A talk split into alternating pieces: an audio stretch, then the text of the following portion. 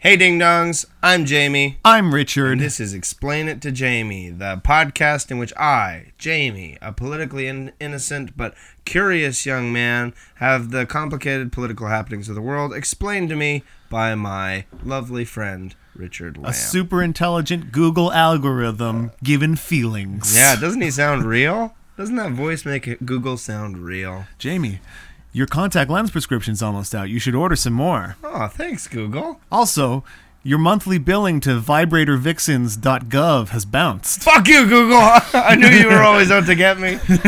Um, ah, ah, ah. Just joking. Richard's not an algorithm. I'm a human. He's a real For breathing now. human. Yes, he's, Until until all those cybernetics come in, and Yeah. then I'm gonna be mostly a toaster, the great singularity. Richard is looking forward to being the epicenter others. of it. Yeah.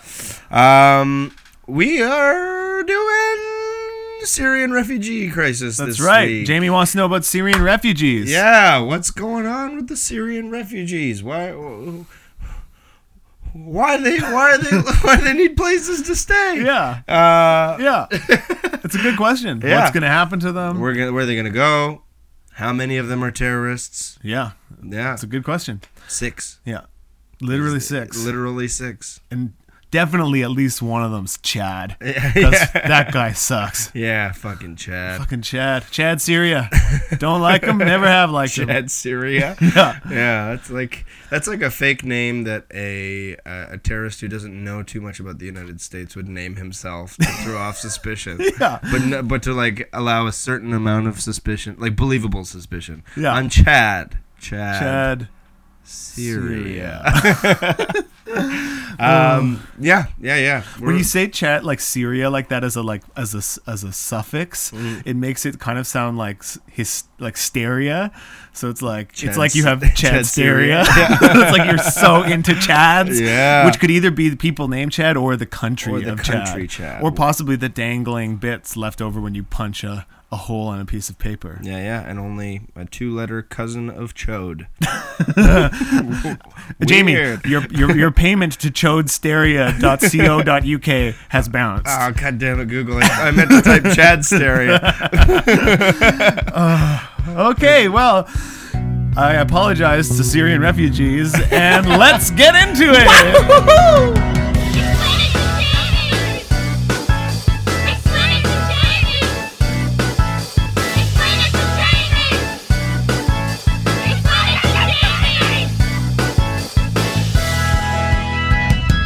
Ah, that that that music always gets me hyped up to learn, and to make jokes at the expense of my learning. As it does As to me, yeah. your super intelligent computer friend. Uh huh. Uh huh. Um, okay, so Jamie, what do you know about the Syrian refugee crisis? Um. What do I know? I know. I know actually a decent amount. I think. I think that you know Syria is obviously in a massive, like I don't know if you'd call it a civil war. You would call it a civil, war. Yeah. between uh, ISIS, uh, the fella who what runs the show, the Totalian guy, Al- uh, al-Assad? Totalian, Bashir al-Assad. Like uh, that's what you would have called Mussolini back uh, in 1930s. totalitarian? Uh, uh, Totalian. It's Italian. hey, uh, Hey, I'm not Italian. hey, I'm gonna kick you in the face with my boot, but the train is on time. Uh, so yeah, I'm a four foot two. um, so yeah, Bashir al-Assad yes, is is the the head the honcho. government, the government guy. Yeah. There is the resistance, like rebel fighters. Yes. And then ISIS is out in the desert. That's right. Waiting to see who loses. And there's also the Kurds. and and also the Kurds, who we Yeah. talked about in our ISIS episode. Correct. Uh, as uh, pretty baller, uh, a bunch of Middle Eastern fighters. That's right. So there's a civil war in Syria, Yeah. and that's caused a lot of people To to. need to leave. Syria. That's right. Yeah. Um.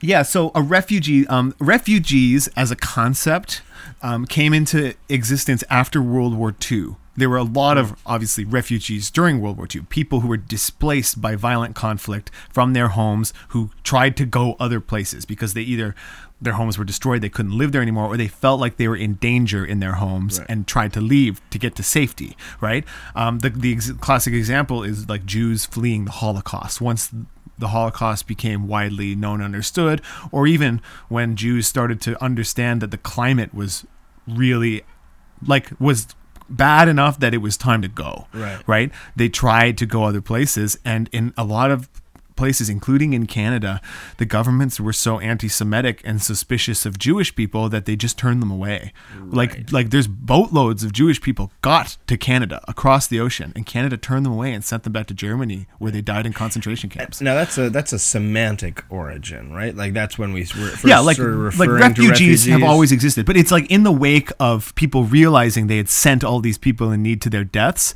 Um, with the creation of the United Nations post World War II, refugees were, and during the Geneva Convention in, um, I think 1951 was the Geneva Convention, um, refugees were defined as a protected class of like international traveler, essentially citizen, right? And the, the United Nations High Commissioner for Refugees was created to help um, give resources to those people's rights. So basically, once someone uh, leaves their home country because they're in fear, they they fear persecution or they feel they're in physical danger in their home country, um, they they count as a refugee. And once if you if like you and I left Canada right now because we felt like we were in danger and we got to another country, when we got there, we could say.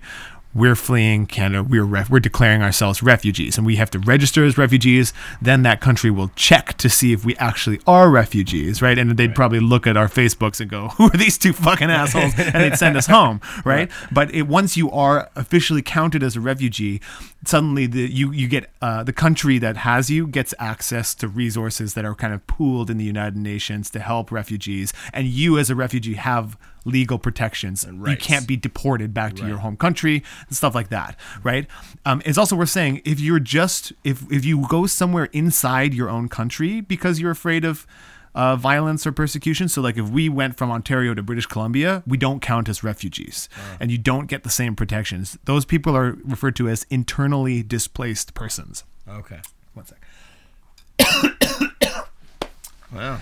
Um, there's a lot of computer has a virus. Oh wow, I, I- was gonna cut that, but now I have Now to leave it in because you made it. Just I knew you were gonna cut it, and I thought, no. How can I ruin this? cement that beautifully human moment into into the internet history. But isn't that what a super intelligent computer bent on destroying the world would Oh want you to think? You've been reading what's it? The, something Dreams of Electric Sheep, the the, the book that uh, Blade Runner is based on. Yeah, that's right. The Philip K. Dick book. Yeah, yeah. I actually haven't read it, or have I? Oh my God! Uh, What no way what kind know. of twelfth dimensional chess is the computer playing? Amazing. I'm Yeah, coughing again. Yeah, Um, yeah, I could see you. So there's a lot of there's a lot of internally displaced people in Syria too, but there's also, I think the current estimate. Forgive me, my, I know my numbers are going to be a little bit uh, foggy because I read a lot of articles that all come from different periods of time. So I'm trying to stay current on the freshest numbers. I might get some wrong. no judgment on any foggy numbers, as any numbers you require me to produce will be made up. Right. I believe there are 16 million total refugees right now registered on, on Earth, and about 12 million of those are Syrian refugees. Whoa. There's quite a lot of Syrian refugees. You know, it's interesting because one of the things I wanted to talk about is sort of uh, uh, the term refugee and Yeah. about how. You know, I mean, this ha- this is isn't just uh, this doesn't just apply to this particular situation, but because uh, I've heard the word refugee thrown around so many hundreds of times in the last year. Now, whenever someone says the word refugee, my brain just automatically equates it with Syrian refugees. Yes. You know, like now, now that's what that word means for me. Well, we're in a flashpoint, right? Like there are always refugees, and there have always been there have been more than one refugee crisis since refugees as a c- protected class were created. Like after the Vietnam War, there was a massive refugee crisis, um, and the United States settled hundreds of thousands of uh, Vietnamese people who were fleeing South Vietnam after the fall of oh my God, Saigon. Right. Right. Like um. I wanted to call it Ho Chi Minh City, which obviously is now what it's called because the communists won. Yeah. Um, but uh, yeah, after the fall of Saigon and the, and the kind of defeat of the United States, a lot of collaborators and stuff fled, so they got resettled in um, in America. Also, a lot of Vietnamese boat people, they were called, got settled in Canada as well. Yes, and actually, I'm gonna I'm gonna start things off with a very interesting anecdote of when I was a young kid. We my uh, I had this great aunt, and she was sort of the the the mortar in our extended family, right? Like she was the one responsible for always making sure like. Not just cousins hung out, but like you met your second cousins and you know distant relatives.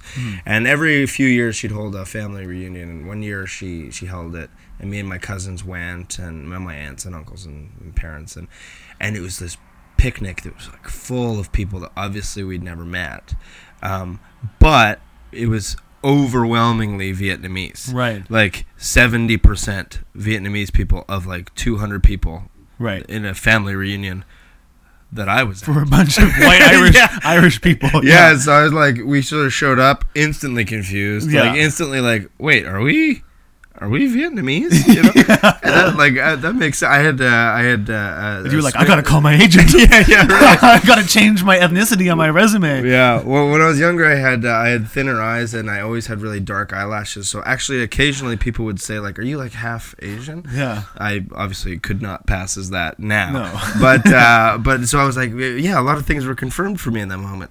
As it turns out, my great uncle helped. Uh, Settle a- a refugee family. settle a number of refugee Right, families, okay. and so they are like technically part of the family. Yes. um, but obviously have no genetic link. That's right. Um, and that's a super interesting thing about Canada Mm-hmm. that we'll talk about shortly, I'm sure. Um, that you, Canada's one of the only countries on earth that actually allows people to do that. Hmm. Private private citizens to bring refugees into the country. Right. Um, but the reason that you've equated refugee with Syrian refugees because since 2011, when the Syrian civil war started, um, it's the Syrian civil war has been such a violent and bloody conflict. Oh, should I pause? Oh, good idea.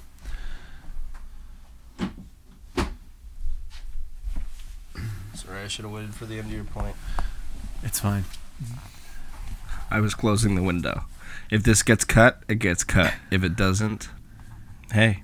Did Jamie close the window or did I delete the outside world? Yeah. Is this even Jamie and Richard or is it all the simulation? Oh man, can you imagine if I found out you never existed? If you were just like a a, a part of my consciousness manifesting itself in real space for me? Has anyone ever seen us talking? That's why everyone looks at me the way I do when I talk about you. Richard, I knew it. I knew it. just gonna let you, let you angle. I'm just gonna let you keep improvising, keep riffing. Um, okay, Uh, back to Syrian refugees. Back to. Syrian refugees. Yeah, so it's been such a bloody and violent conflict. It has radically spiked the number of refugees who are trying to seek safety. Um, and it's caused an international crisis essentially because um, w- okay well in the west we have a weird perception of the refugee crisis. You know in canada it's a super hot topic politically right now. It's Yeah. pretty high profile right?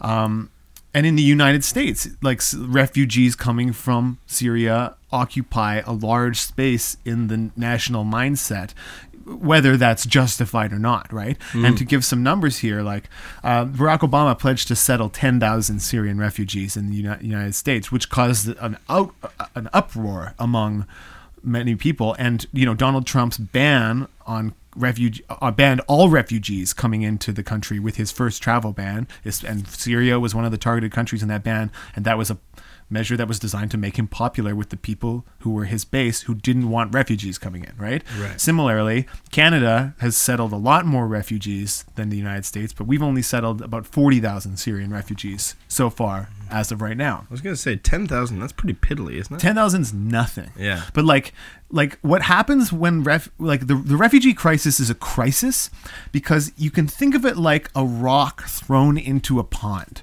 and there's like an impact point and the impact point would be Syria and then there's like ripples, right? And the ripples first effect of people leaving the country first affect the countries that border um, Syria, right? So Canada's taken on 40,000 Syrian refugees, which seems like a large number. And there's a lot of people who think we're being too generous in Canada.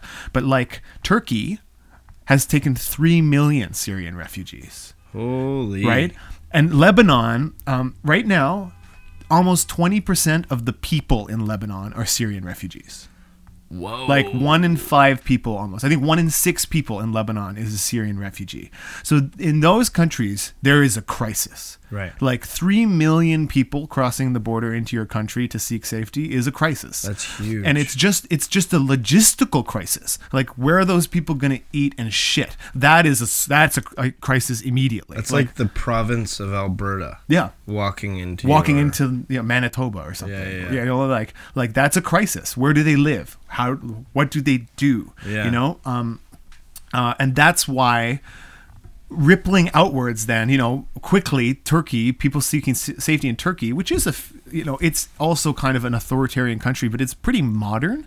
Um, it was overwhelmed. And, Yeah. and the conditions for living in Turkey rapidly deteriorated. Turkey also was not that safe. Like there's ISIS penetration into Turkey. It's not always, a, and the Turkish people became kind of unfriendly to Syrian refugees as they were their society became overwhelmed with them. So Syrian refugees started trying to get into Europe, and that's where shit really has gotten crazy, right? Right. Um, it's in, again interesting from our perspective in Canada.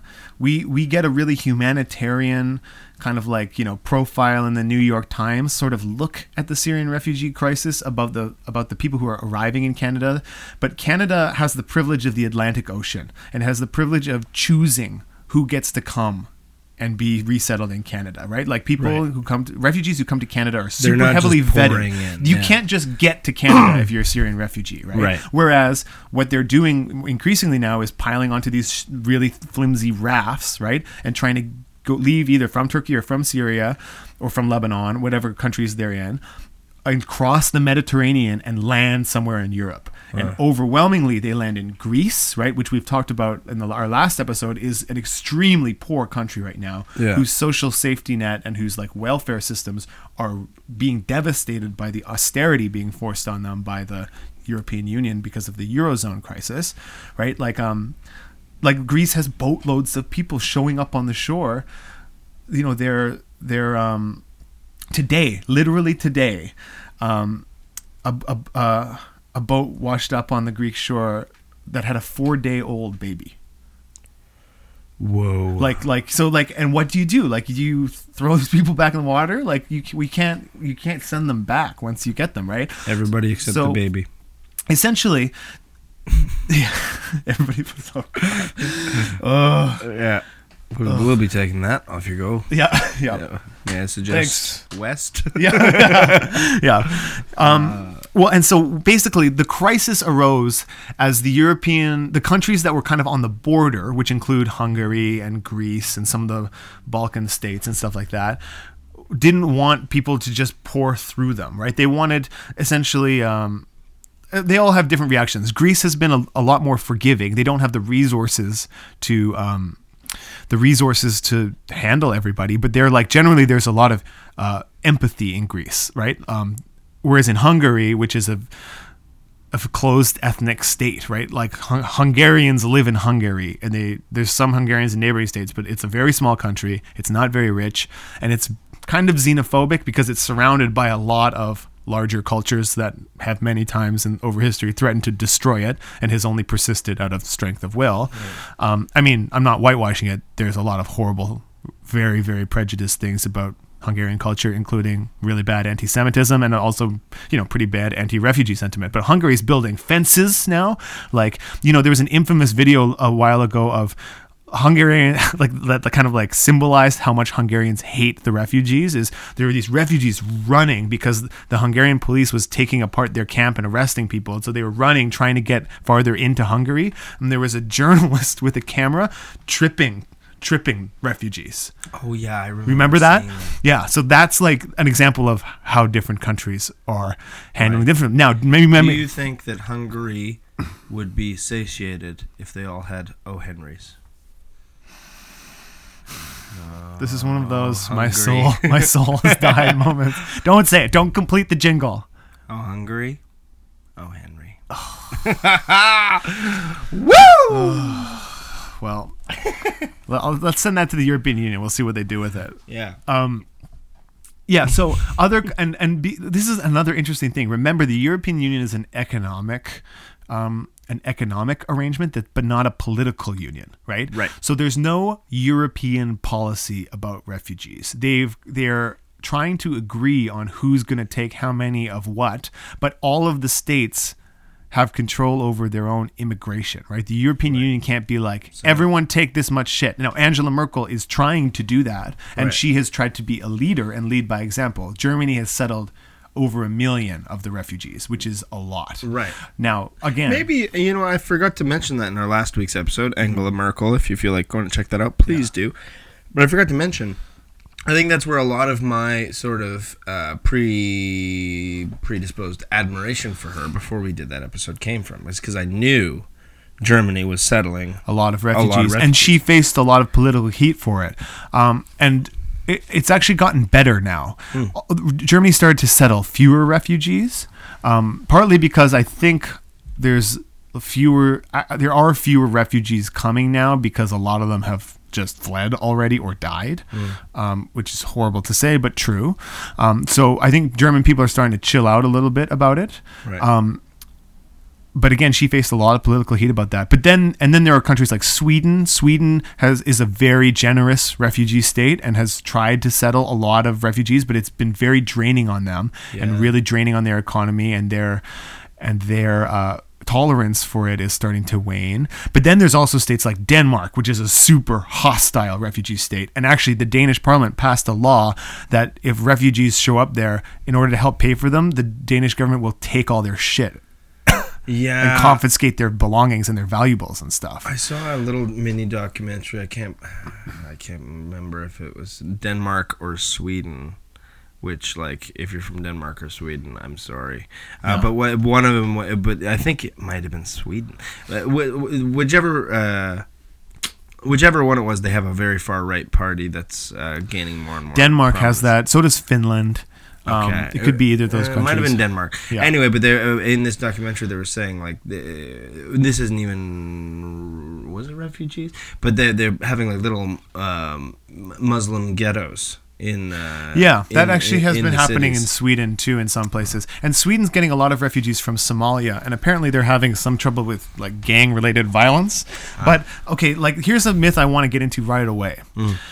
A, the refugees coming to Canada are generally like settled families. They're like full families, right? It's like a like parents and children. That's what the preference that the Canadian government has for selecting refugees. Mm-hmm. So we have a super different integration experience than the Europeans do, where a anyone can just show up in Europe because they're attached by land, right, or by or it's easier to physically get there. Whereas in Canada, you can only get here if we allow you to, Right. And then b a lot of the refugees are single young men, right, which is um, psychologically a different thing for the European countries lar- like in many ways because of racism and prejudice but then also like refugees are in order to settle them they're often held in refugee camps which are like temporary shelters built either by the government or by the united nations that just give them somewhere to sleep and like basic access to services like just water Right. and some food right like just the most bare necessities of life usually people are crammed into tiny conditions and and not given very much, but they're given at least enough to not just die on the street. Yeah. Um, but but those conditions, you know, in many of the countries they arrive in, they can't work right away, so they have a lot of trouble getting money. In a lot of places, they have to make their kids work, their ki- or they have to pay for their kids to go to school, which they can't afford. So kids stay out of school. People are kind of sitting around with absolutely no money, not doing anything, and those are the conditions that cause violence, drug abuse, um, and you know, uh, you know, uh, kind of like criminal activity among any group of people in the world. Right. If you shove a bunch of people in a very small area of space and give them absolutely no resources or money, generally crime happens. That's like a pretty universal rule. Um, so it, I, I would say, it has nothing to do with the inherent character of the Syrians. That there are there's poverty and crime and things like that among some areas of the uh, the the refugee resettlement in Europe. It's just that these are bad conditions they're going into, and it's and they're it's hard to integrate them softly into society, right? It's like because it's such an aggr- aggressive and fast change that needs to happen. Right. Yeah. Right. Wow. Okay, so how many how many Syrian refugees has Canada agreed to take? Forty thousand. At this moment, we have forty thousand. Okay. Yeah. And okay, well, yeah, and so this is an interesting thing too. Um, about two thirds of the refugees taken in by Canada are brought in by the Canadian government, and the Canadian government pays them, uh, provides for their housing and food, and gives them kind of an income for one year. But uh, the the rest, kind of like about forty percent of the refugees brought in, are privately sponsored, which is a thing that you can do in Canada that you can't do in a lot of other places, but that a lot of other places have started talking about. Which is where if you, any group of private citizens can agree to sponsor a a refugee. You come together, you have to raise a certain amount of money, which is about what the government would pay them in a year. I think they say it's $27,000 is like the minimum. So you Hashtag UBI.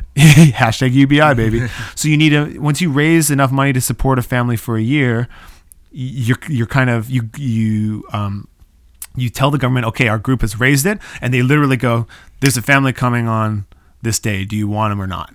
Right. And you have to say yes or no. You know almost nothing about them. You can't you can't pick or choose. You know it's not like it's not like the pet store, Right. right? You can't just adopt one. And then and then you are your group of people is responsible for giving them the money, giving them an income that you've raised, and then kind of like being their social support network. Like you're kind of their ambassadors into Canadian culture and into the new place that they're living. Um, and this is considered a quite a successful program in a lot of ways. Obviously, the ex- individual experiences range greatly. There's as many different s- stories of it as there are human beings involved in it, right? Everyone has a different experience, but generally speaking, there's a much higher success rate with integration in terms of like people manage to find jobs, people manage to become self-sufficient and things like that. It's a lot easier if you have a privately sponsored refugee than a government sponsored refugee. That being said, the government tends to uh, want to support harder cases, right? Um, so people who like one of the major problems with Syrian refugees is um, a lot of the people who are coming from Syria are illiterate in Arabic. They're from rural populations and they can't they, they never learn to read. They're farmers or whatever. It's just not part of their culture. And when someone's illiterate in their own language, it's really hard to teach them another language.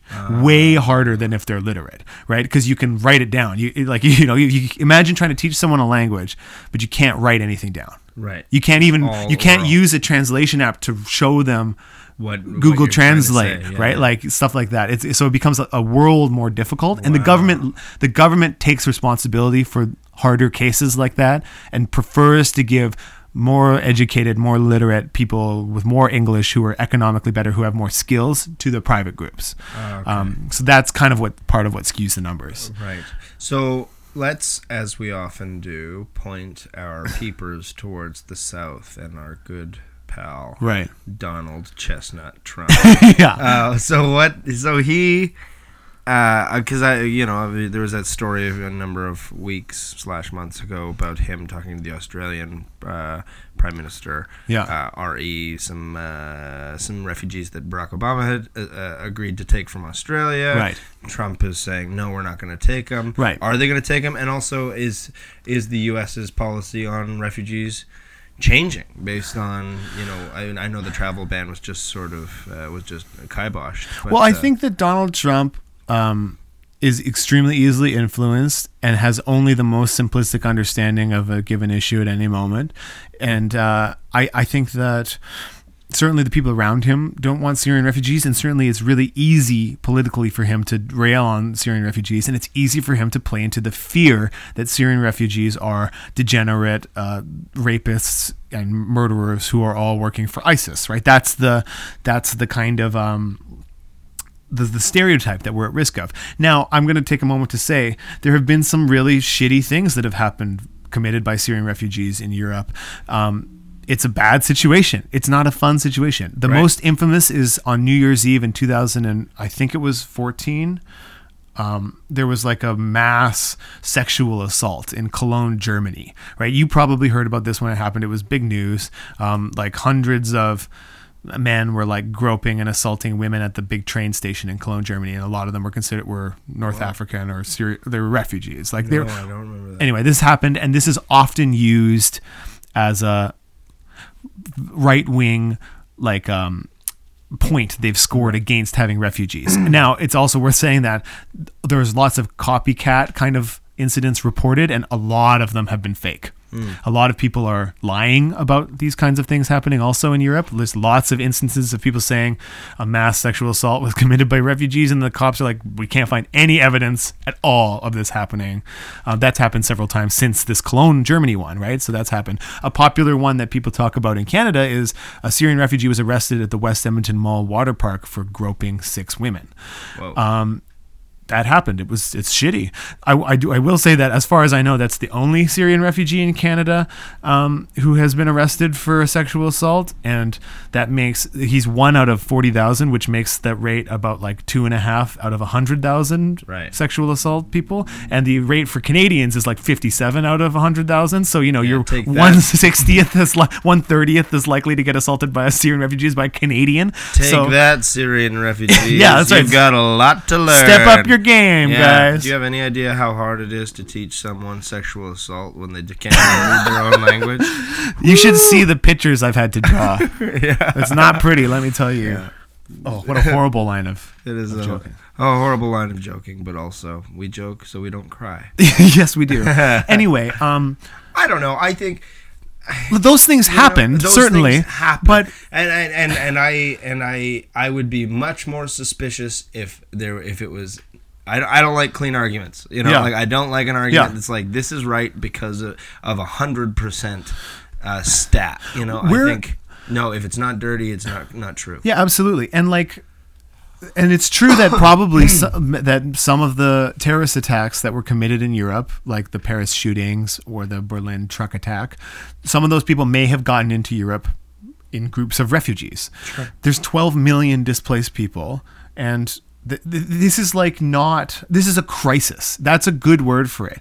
Nobody's having a good time here. Nobody thinks this is ideal, and nobody thinks this is is how is uh, there's nobody's plan A happening right now. But what we're but we're saying is this is a serious moral imperative that we have to help these people, Right. right? Like like to do nothing and let these people suffer and die. We did that in World War II, and it I think it haunts us. Certainly, anyone who learned when I read about for the first time Canada turning away Jews who died and who made it to Canada from Germany and then were sent back to Germany by Canada to die in concentration camps, like n- never again, Right. Never again. Well, here's an idea. what if we took the bottom half of Alberta and the top half of Montana, hollowed it out, and we put all the Syrian refugees there and made a new country? Yeah. How would you? How would that pan out? We call it Beefistan. yeah. Honestly, though, okay, like you're was jo- trying to make a joke about it, uh, the invention of Israel, but, but I don't oh. really understand. Oh, I see. you didn't know enough about it. Yeah. that's funny. Yeah. Oh man. Okay. Well, That's basically what happened, isn't it? Yeah, yeah, Like sort of, more or less. let's do a. Let's make a note right now that we're definitely going to get to that All right, in a I've future written that episode. down. I have. Yeah. I am eating the piece of paper, and I and that's never part forget. of you. yeah. Um. Okay, so let's let's transition now into this this part of the episode. Um, okay. Okay, So, so like your tone, this sounds like a promising, hopeful bit. what we are going to see in the future Yeah. And this is the tip of a huge iceberg. The Syrian refugee crisis is the tip of what's going to become an absolutely mind bogglingly gigantic global refugee crisis within our lifetimes. Um, we're going to see heavy populations of people who come from large Muslim countries fleeing into the West and having to settle here people are worried that Syrians won't integrate well, that they'll be resistant to Western culture. Obviously, every Syrian person has a different attitude to it. I've heard stories of Syrians totally being down to just be in Western culture. I've heard, you know, they in Syria their wives wore hijabs, and here they're like, you know what, you don't need to. It's a cultural thing. It's not religious doctrine for them. Right. I've heard of other people who said, I'm uncomfortable with my daughters doing these things, but we're in a new country now, so I get I have to like respect that. And then I've heard of people trying to make their kids still be Syrian. You know, I've Right. heard the whole spectrum mm. of stories. The honest and uncomfortable truth that the West is going to have to face is that we're going to have huge Muslim co- populations immigrating into our countries because of need and desperation and devastation, and we are going to uh, adopt them, and they're going to have to f- adopt to a fundamentally different culture. But their culture is going to influence us as well. They're going to become numerically large and significant political populations in some parts of the countries, and perhaps those countries will start to see more. Uh, like political priorities that come that are more in line with people who come from Islamic countries. That might happen. Right. Here's the here's the story. Here's the really here's the put your put your soul soul protective goggles on right now because right. this is going to get pretty intense. Okay, all strapped in. The country of Bangladesh is uh it's it borders India and Pakistan and Burma. It's you know so it's on the Indian Ocean, right? In the in Asia. And uh and Bangladesh is a, mostly lowland, so it's basically at sea level, right? Um, and it's a country of 150 million people, and there's a very good chance that because of global warming, by the time our kids are old, 80% of it will be underwater. And 150 million people are going to have to find new homes. Whoa. And those are Muslim people, yeah. right? Who are all going to have to flee somewhere. And I'm talking about the the we're, there's sm- a lot of small islands off of the coast of Bangladesh. They're already half gone in the last 15 years. Wow. I'm, I'm talking like people have visited those islands and people are like, 20 years ago that was my house, and there's like a tree 400 feet out of the water Whoa. right? Um, global warming is causing the Himalayan mountains to melt more every year, which is causing um, the flood waters coming in from the mountains through Bangladesh to the ocean to be huger and huger and wider and wider. It's eroding the kind of very fertile soil of the riverbanks. More feet every year are disappearing into the rivers as the water gets bigger and bigger. It's also forcing the sea levels are rising, so it's forcing salt into the soil of Bangladesh. So their crops are dying. Mm, so They're the starting crops to. grow, Those yeah. crops aren't growing. Their country is physically disappearing into the ocean to the point where Bangladesh best and brightest scientists and thinkers are already creating massive floating boat complexes that are part school, part hospital. Like they're like these boat refugee They're getting re- cities. they're getting ready for Waterworld. They're getting ready for Waterworld, and it's Oh not a joke. God. Like, um, so you know, think of how big a global issue the Syrian refugee crisis is. Yeah. twelve million people. Multiply that by a- by Hun- ten. uh, 10. 150 million Bangladeshis will need a new home. There's a good chance within the next 50 to 60 years, right? Wow. So what I have in researching this, I've come to realize like we need to a create a good refugee resettlement infrastructure. We need to get good at resettling refugees because we're going to need to Yeah. do it a, A lot. lot. especially a country like Canada that has space for people. you know, like Right. maybe we don't have the most resources, but we have the room. We you know, like Germany, yeah. Germany, the most populous nation in the EU, which is not huge, like geographically, um, and which already has taken three million Syrians, can't take a lot more people. Mm-hmm. Right? There's not a lot of countries that can take all these people. India is already building a wall on the border with Bangladesh to keep people from running across the border into India. Like that's where I mean, like this isn't a maybe. Right. This, is, it's gonna, happen. happen. These Right. people are gonna need a new place to live, and we're gonna start seeing that with probably a lot of island nations. And these are people, the people who are gonna be the most vulnerable to climate change. I mean, and not to like totally ruin your day here, but that's the the the like you know fifty to sixty years number is the like definitely number. If if if a huge ice shelf breaks off and melts into the ocean randomly, it'll happen like Tomorrow. very fast. wow. yeah, and then it'll be millions of dead people and millions of people looking for new homes, and we have to be ready for this. It's going to happen. Wow. Um, this is why the Syrian refugee crisis it's a it's a moral crisis. It's Yeah. like, do we let these people die while we still have all of these resources and space, or do we let them in? But right? it's a, but it's also a real test. It's a uh, test too, of- yeah, and it's an we- opportunity. It's an opportunity for us to get ready for what is sure to be an extremely serious refugee crisis in in the next hundred years. Right. Um, and and I mean, I I- can't go without saying too that. Bangladesh is sinking because of global warming. It Mm-hmm. wasn't sinking before man-made global warming in the 18th century. Uh, sorry, the 19th century began with the Industrial Revolution, and the West, you know, Canadians, Americans, the Europeans, are the beneficiaries of global warming. Like the boats are bringing shit to us. You know what I mean? Like the cars, the trucks, like we're the ones who are getting a lot out of global warming, and the people who are gonna have their country sink into the ocean are are the ones who are paying the price Right. first, right? So I think that's a huge part of why morally we need to be ready to help these people because we are as responsible as anybody. We are responsible for this happening. Mm. Well, wow. We we should do an episode on global warming. Yeah, also. okay. That's a good one. Climate I'd be happy to do it. I mean, not happy. I'd be super depressed to do hell. it. But like 150 million. 150 million people who five times Canada's population. It's 150 pe- million people who live in a, a country the size of Iowa. It's a super dense country. Yeah. Holy shit. And it's all at sea level. And it's sinking. Oh, Bangladesh be sinking. Bangladesh be sinking. Wow, and that's just like, and then and that's also just one example of a of a um, a need for mass refugee uh, help. I mean- of which I'm sure we're like that's not going to be the the sole No, reason wars, for refugees. Wars in the next cause 50 refugees. Years. Wars cause refugees, and natural disasters cause refugees. And you know, as climate change increases, we're going to see more crazy weather events. Like Right. typhoons have gotten way harder in Bangladesh than they ever have. Right? There used to be. Um, there used to be a typh- a really serious typhoon every couple of years. Now there's like four a year. Oh, like huge where like you know massive waves come crashing in and carry away entire houses and shit like that that's been happening more and more um, and that kind of thing will happen across the world even the syrian the syrian civil war um, has been the attributed to climate change actually in a lot of ways because there was a really bad drought for three or four years before the Syrian civil war started, which meant a lot of crops, a lot of farms failed, and a lot of rural people had to resettle into cities.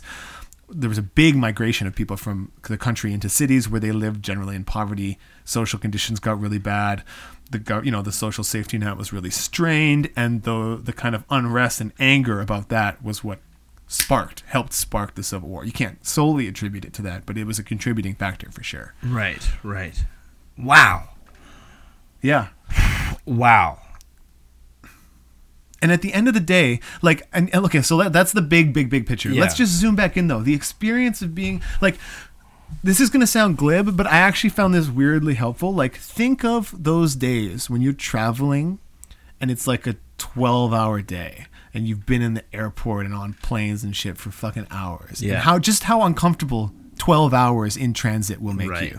Right. Instead of, like, Oh, six and then, months. And then combine that with like think of the feeling when you're about to move and all your shit is in boxes and you don't have any of your things. Mm-hmm. You know, it's you don't have access to it. Like you're you know you don't feel like you exist anywhere. Yeah. Like those little like those feelings times a, million Yeah. are the experience of being plus the threat of physical harm, the terror that your Yeah, family might don't be send me killed. back to where I came exactly from. but like just the, the the spiritual feeling of being uprooted like like these people are just looking for a home Right. they're people who have given up on their home you'd only become a refugee like like there is a chance a lot of refugees end up returning to their home country once things have stabilized who knows when syria is going to stabilize it's not clear what's going to happen there Right. By then, I'm sure a lot that that four day old baby will be Um, Yeah. uh, will be certainly grown into Oh, yeah. a, uh, a person Well, with a personality. there are kids, you know, it takes years to get approved to come to the West, certainly to Canada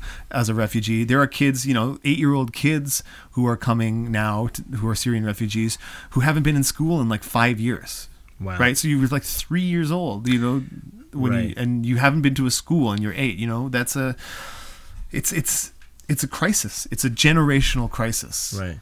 So we talked a bit about internally displaced people and also like refugee status and stuff like Mm-hmm. that. Now I, I was reading uh, a number of weeks ago about refu- or not refugees about Muslim people in the U.S. Uh, trying to jump the border into Canada. Yes. When I think it, I think the the the, catalyst was the yeah the Trump election. That's right. And they're not refugees.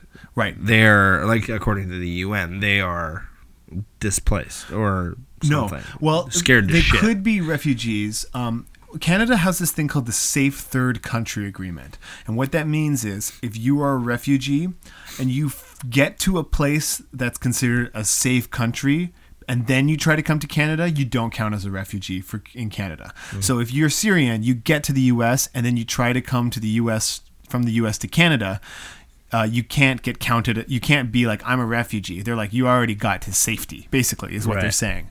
Um, there's a loophole. Right, we got you out. You don't get to be picky and choosy. Yeah, so because of that, um, yeah, Canada can deport refugees who try to do that. But there is a loophole where if you're picked up in an undocumented border crossing or something like that, you can still claim refugee status. Um, and and also there's like um, even if you get to end up getting deported.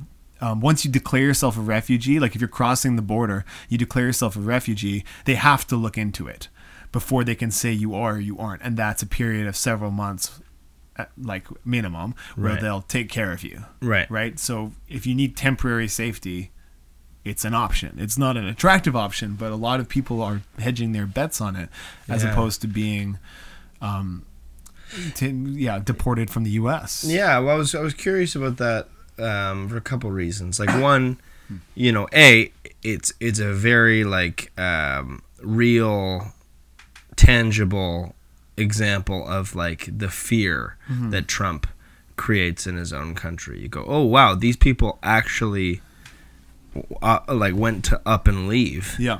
You know, uh, another part of me is like, yeah, like yeah, I, I don't know, I don't know. It's- I- oh, you and it's worth not- saying- is it as is it as crazy as as they're anticipating it to be? Is Well, it, here's know- here's an interesting number. Like usually there's about um, in Manitoba there's a there's a border crossing in Manitoba that's quite easy to cross on foot. It's it's the middle of winter, right? So it sucks. Yeah. But it is it's like one of the easier ones to just walk across the border because there's nothing there. Um, and generally they get about I think the number is thirty to forty.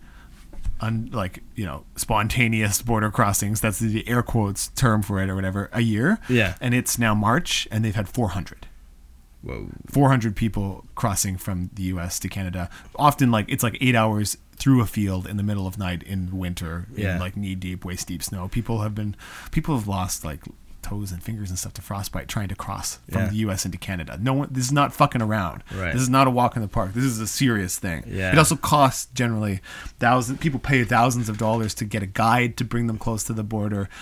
You have to pay for, you know. It's this tiny town in Manitoba that's processing all these people. Right.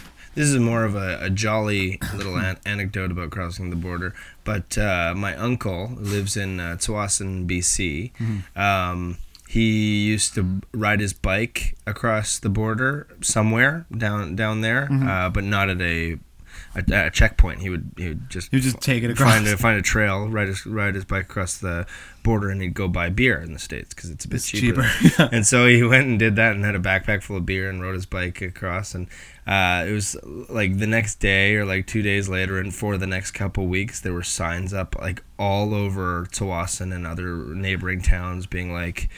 Uh, red alert! Be on the lookout for uh, uh, you know a man was seen uh, riding his bike across the border. We don't know who he is. We don't know what he's about. Yeah, yeah, Uh, and my uncle knew yeah. it was It me. him. It was And me. He just yeah. wanted some just Miller wanted- Lite. That's Yeah. right, for, for cheap. it was Miller time, and when was. it's Miller time, He wanted to save eight bucks. yeah, Yeah. I like you do.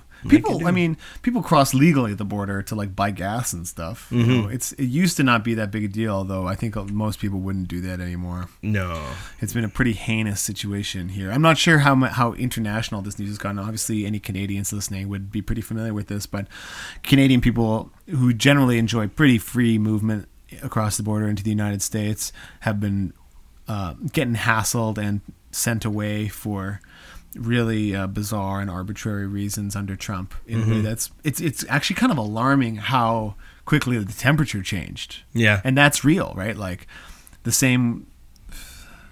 I guess it, it, you wouldn't be crazy to think the tide was turning against you. I mean, ICE, which is like the U.S. immigration um, agency, the people who will arrest you and deport you, they've been doing lots of raids. They've been deporting people. Should And they have picked less of a supervillain name? I know. I thought they used to be you called know? the INS, but I think they changed their name to ICE. Right. Like, Like it's a bit it's a bit too cool. They to could have be, been like it should you it should have been like black ice. Yeah. you never see it coming, but it'll get you. It'll get you. Yeah. Don't you think Um, about it? And they've been doing horrifying things like arresting people who are getting medical operations, like Right. who are like in the hospital, or like arresting people who are appearing in court for dom- like because their spouse was beating them, Right. and they arrested a woman like at her own domestic abuse trial, and deported her. Well, that'll teach her. Right? yeah, Yeah. Jeff Sessions, have you found your way back in the closet? Oh, hey, boy. I, just heard you talking about r- refugees, and I, I, I thought I, I'd chime in. Go on. Fuck refugees. oh, okay. Thank you, thank you, Mr. Sessions. Well, bye, Mr. Sessions. Um, yeah, I it, my I don't work for the government, obviously, but if I did, I would be very careful About to choose to choose a department in which, like, Yeah. at the uh, uh, the the Nuremberg trials, Yeah. didn't sound so obvious. Yeah, right. It's like you know what I mean. It's like, listen, we at the, we at the Agency of Mexican Skulls and Tears have never ever engaged in any wrongdoing with the parts of the Mexican people. I wonder how I wonder how many other like hilarious government names there are. Like one of my favorite ones in Canada is um Canada's like the Canadian Army's like Navy SEALs, like they're like elite special operations unit. You, you know this probably. It's called Joint Task Force Two, Yeah, yeah, JTF Two. JTF2, yeah. Here's some, but nobody knows if there's a JTF One. Whoa. Like no one's ever. It's like totally. If I mean it, it would seem to make sense that there would be a JTF One, but no one knows. No civilians know what it is, what its deal is, what it does exactly. Like nobody has any idea about that. that's kind of cool. Yeah. There should be a TV show about that. But you think like they're like, yeah, it's JTF two. There are elite special. They're like, so they're elite special forces unit. Some people are like, oh, oh, so if they're two, then what's one? They're like, shit, we can't tell them about the pigeon, the pigeon, the pigeon soldiers. Shit, Yeah. why didn't we call the human soldiers JTF one and make the pigeon soldiers JTF two so that we didn't clue in that there was a was secret unit one. of pigeons? It's like that, it's like that classic. I don't know if this is classic, but it's uh, the the old. Uh, it's an old like pra- prank, like high school prank that my dad told me about. I don't know if he did it or if. Uh, if it was just like uh, you know urban legend, but you you you go get three pigs from the farm Mm-hmm. and you uh, you bring them to your school and you spray paint the numbers one, two, and four on the sides, of and you release them in the school so the teachers Think there's a third one? I think there's three. They're like, "Where's three? That's so funny. Isn't that amazing? Yeah. Ah, that was one. Of, the, yeah. Here's a good high That's what prank. JTF two is. This is not about Syrian refugees or JTF two, but this is also a good high school prank that some people did at a neighboring high school of mine. Was they had their, their combo to their buddy's locker, so they opened it one day, stuffed it full of pornography to the point where they had to hold the door closed to close it, closed it, and then went to the shop and got the like the welding the welder and welded his lock shut so that when he got to school. He had to get the janitor to cut his lock off, and when the janitor cut it off, like porn exploded all over the hallway. That is a good one. It's just it's funny because it's like no one really gets hurt, but it's objectively hilarious. yeah. yeah. Um. Okay, so So uh, Syrian high refugees. school pranks. JTF two. Yeah. yeah. Just going down. um, I mean, yeah, I I feel like we've covered the major bases. Oh, so in Canada, here's here's here's maybe like the last the last act of this explanation. Yeah. In Canada right now, the government will fund Syrian refugees for a year, and private sponsorship, your obligation is to fund them for a year. So there's a lot of talk now. There's a great uh, there's a great series in the New York Times where they were talking about Canadian families taking in Syrian refugees, and the the most recent one, and I think the final one in the series, they followed the same family for a number of years, um, is about month 13. It's about like, are you self sufficient when after 12 months when the Right. funding dries up? The answer is almost always no. Right. Again, we've talked about like these people. Some of them are illiterate. They don't. It's super slow for them to learn English. You know. Um, could you get a job? Like if you had to move to Turkey and learn how to speak Arabic, would you be self-sufficient in a year? Like it's not No. clear that you would be, right? Yeah. So I, I think that it's an unrealistic goal. I think that we just need to be okay with helping provide for these people's integration for a long-term situation. And I don't I'm I'm okay personally with that being almost indefinite. Right. Like why not If hey, we how had universal Why don't we basic get a income? fucking universal basic income and a fucking federal job guarantee, and then just put them in that system, so then we all have it. Then we don't have to worry about resettling refugees anymore, do we? Right? No. If we just grab, if we if we take a portion of all capital gains in the country and use that to fund everybody's universal basic income, all of a sudden this refugee question gets a lot simpler. Yeah. You know what I mean? Um, and that provides a framework for all of us moving forward, doesn't it? I, anyway, there's a lot of ways forward. I think that we all have to become okay with the idea that they these people need resources to to be resettled, but they should be resettled. We have an obligation morally to resettle them, and we, we should get good at it because guess what? It's, gonna be it's happening. happening again, and it's only gonna get worse. Yeah. Wow. Thanks a lot, Google robot Richard. You're welcome, Jamie. Wait, why haven't you, Your- why haven't you been talking like that the whole time? Your dildo pizza has arrived. Oh, Got you, asshole. oh God damn it, Google robot Richard. Uh, just kidding. I'm a human. Or am I? Um, I have been dreaming of electric sheep. um, yeah, I mean that's kind of what I got. Like, yeah, I, well, that's that's great. It's- It's, it's it's it's another puzzle piece on the great Middle Eastern topic. You Yeah. know, of uh, I'm I'm sort of appreciating us handling these kinds of things this Piece by piece, Yeah, piece yeah, by piece piece. by piece. Because otherwise, it's a lot to a lot to to, to munch on. Mm-hmm. And I yeah, I find it. I, I obviously did, had no idea about the Bangladeshi global warming it's issue. It's like too under the radar. Like literally, because I remember I'd heard anecdotally about it, and I went when I was researching this. I went, I heard that thing about how all the people in Bangladesh might need to be resettled soon. I should Google that, and I googled it, and it was like right there. Yeah, you know, yeah. it's like, but I was like, oh shit! Like I, we need to t- all be talking about this a little bit more. So, right, right. Oh yeah. Oh my god, that's harrowing. Yeah, I recommend. There was an excellent article written in a newspaper from Belfast. It was one of the basically the first things that arrived on Google when I typed in "Is Bangladesh sinking?" into Google. Um, It was just and it- Google it's a long, back, yeah, yes. Yeah, it's a very long form, long form piece. Uh, I, I'll put maybe a link to it in the episode description or something. It was really a good read, harrowing read. Uh, I recommend it. It was great, great Cool. article. Um, should we do a little wrap up? What, do what a have we learned, Jamie? Little rip rap. Um, civil war in Syria between Bashir al-Assad, the the rebels, and ISIS is uh, it's got its Don't forget them it- Kurds. Its sticky little fingers Them in there, as, as well as uh, as well as the dope Kurds. Yeah. Um, so there are 12 million Syrian refugees. Uh, in need of a place to stay, uh, places like Germany is taking a million. Um, it, it's a- really a very serious crisis in Europe because there's no uh, ocean. You, you you just pour out of that country into another country, um, and so there's a, there's a lot of panic in and around that. United States is taking ten thousand, Canada's taking forty thousand. Uh, I should say I never said this.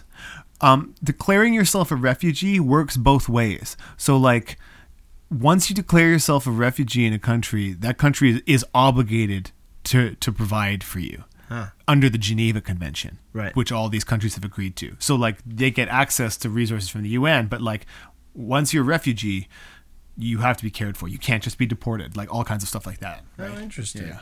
Do you and you and you obviously need papers and stuff like that to show where you're from. Not, not. If sometimes you don't have them. well, sometimes you don't have them. Little, you know, my little competitive life hacky brain. why, if I was homeless, Yeah. why wouldn't I just go to the the guy like government and say, go to the airport and say, I'm a refugee. I mean, sometimes they do do that. Homeless people do. Not, not homeless people, but like um, I've been on international flights before, Yeah. where uh, the there's people there checking, um, checking passports before you get to customs, so that you can't declare yourself a refugee.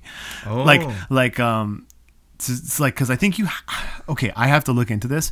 I think you can't just do it anywhere. I think you it, like you need to do it at like a border point or at a, a like a customs is like a place people do it or stuff like that. Right. So I think there, I don't know, there might be ways around that kind of thing. I mean, I'm sure if you were a As far as I know- Canadian-born person, obviously looking to take advantage of a system, that they would find you out pretty quickly. yeah, and yeah, because they obviously then they they maybe would declare you uh, they they examine you, but obviously like you personally, Jamie, speak only English with the Canadian accent, so that would probably be a point against you, Right. And then um, But I am illiterate in Arabic, so yeah, getting declared a refugee is probably not a vast improvement to being homeless. Right. Also, you know, like like like you would have to apply for resettlement in Canada. Right, Right. right, like right. once you are a refugee, if you want to get resettled in Canada and get access, like I guess your hack is like then the government will give me twenty-seven thousand dollars to live for a year. Yeah. Right. But that takes years, and you get the shit vetted out of you. Right, right, right. Yeah. That makes sense. Um, okay, so to continue on, ten thousand in the states, around forty thousand in Canada. Mm-hmm. Um, yeah, it's a massive issue, and also it's a the, the, it's a real opportunity to show history what we've got, especially since there is a much worse issue coming down. Show me what you've got. Show That's me what you've think. That's all. I can think right now. Show me what you've got. I like what you've got is hopefully what Get they will be saying Schwifty. to ah, get Schwifty. Everyone who We're- doesn't watch Rick and Morty who's Yeah. listening to this podcast, I apologize for that. Um. Oh man, that's a good episode. Go I, watch I watched Rick and Morty. episode literally today, actually. That's so funny. Show us what you've got. The president in that in that episode is amazing. Like the like he's like, God damn it, I believe in him. this is a hot ass jam. yeah, you know, he's like, uh, yeah, I, but I do believe in them. And Get Schwifty was a jam.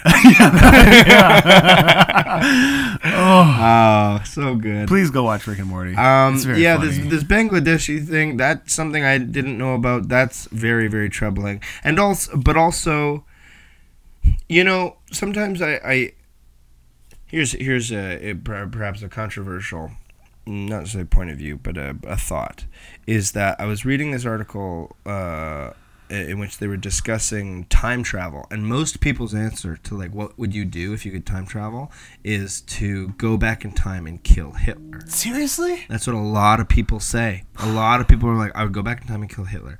And the point of this article was like, okay, let's let's analyze what would happen if Yeah. you actually did that. And like you know, you, there, there's obviously there's certain uh, a whole lot of theorizing, you know, and and a whole lot of um, just suspension of disbelief. But the point of the article was, you know, uh, you, you think about all the good things that have happened in the world because of the point of reference that Hitler and Nazi Germany created. Right. And like, you know, they tr- created like this benchmark of evil. Right. And benchmark of what we don't want to be in. And much in when we were talking about Angela Merkel Yeah. you know, Germany has defined itself in this century, in the later part of, uh, of the 20th century, by being not what they were in the early part of the 20th century.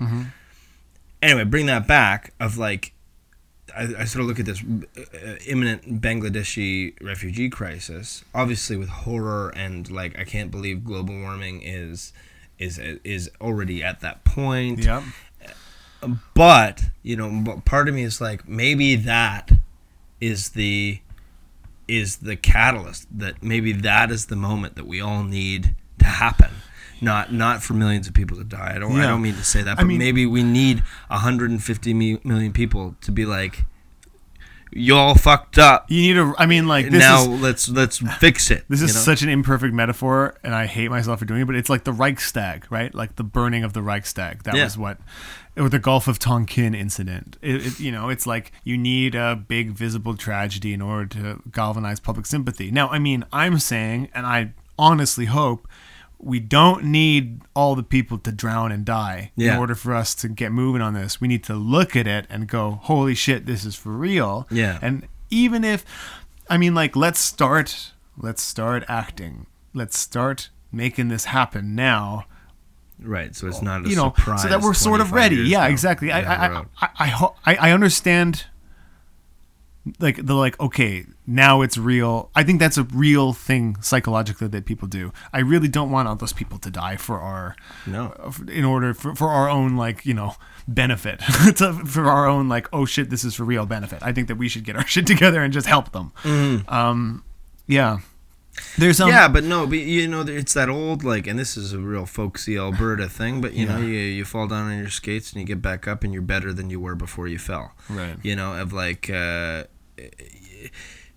yeah, it take or as as my my my, I, I love Sam Harris as he said. You know, uh, there are exponentially more ways to fail in every situation than there are to succeed, and so the odds of failing are higher than success, and so y- you know that's. Uh, uh, we're we're just constantly failing until we succeed, and like it's it's uh, this is a, a glib way to talk about 150 million people losing the country that they they live in. You know, yeah. um, but you know, I don't know. I don't know uh, because there's all this global warming science, and you know, Yeah, and then people seem sh- to find some fucking way to ignore that. yeah, and they find People- their way to. So I'm like, what is it going to take? What's the We- what is the line in the sand? We have to admit to ourselves that we are living a life of comfort and luxury that we are unwilling to part with, but that it is, you know, this is the word. It's unsustainable. Yeah. Our lifestyle in the West. The nice things we have, the clothes we have, the food that we get.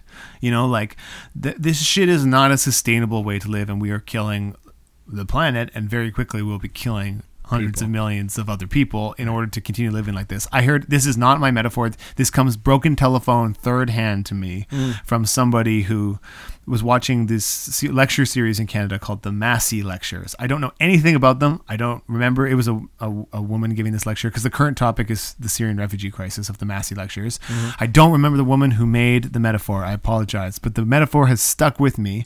And she said, relayed to me by a person who had listened to it, the moment that the West is facing right now is you are walking through a park wearing a brand new bespoke tailored suit and brand new sneakers, and you see a child drowning in a pond. right. Do you jump in and ruin your suit and sneakers to save that child's life? Uh, That's the that's the moment we're in. right. Interesting. Is our comfort and luxury worth those people's lives? Yeah. because the honest truth is that in order to provide for this huge movement of people that is definitely going to happen in the next hundred years, our lifestyles will have to change. They will have to. They'll just have to change. Right. We can't keep doing the stuff that we've been doing. I don't think that's a bad thing. Um, we live in an artificial illusion of abundance in the West, but our abundance comes at the cost of the health and safety of poor people all over the world who are invisible to us. Right. Wow. Anyway, I would take off my suit and sneakers. as would I. In fact, let's take our clothes off right now, Jamie. Oh my God! He's just me. got a circuit board where his nipples should be. It's happening. ah! He's a Google machine. Ah. Now I am here. Google Jamie lives. Come, Google Jamie. Let us make a hot ass playlist of jams. yes, and we will charge people five dollars a month to listen to said playlist. That's right. This is the end game for humanity, ladies and gentlemen. Show us what you got. Get schwifty. All right. Okay. Um, all right. Well, that's been our episode for this week. Okay. Um, if you liked, if you like what you've been hearing, please take a listen to our older episodes. If you haven't, we have a new episode every week on a complicated political topic, as well as most weeks uh, a second bonus episode, which has you know a, f- a fun extra little dollop of content. That's right. Um, and if you have an idea for a topic you want us to explain, if you heard things in this episode that you felt we didn't explain correctly, or you have more questions about things we did explain, please send us an email, explain to jamie at gmail.com, tweet at us, tweet at explain jamie, or uh, find us on SoundCloud, leave us a comment, soundcloud.com slash explain to jamie. The Facebook page. We have a Facebook well, page. obviously. If you type "explain it to Jamie" into Google, Google. Will, Jamie and I personally, as the physical manifestations of Google, will take you there. That's right. Yeah. That's right. So yeah, yeah feel feel Oh, someone just typed it in right now. hey. Also, somebody wants to see pictures of boobs. Yep, that's all I get Oh, all humanity. day. um, Uh, that's beautiful. Um, I'm I'm Jamie. I'm Richard. This is Explain It to Jamie. Like, share, subscribe. Be cool.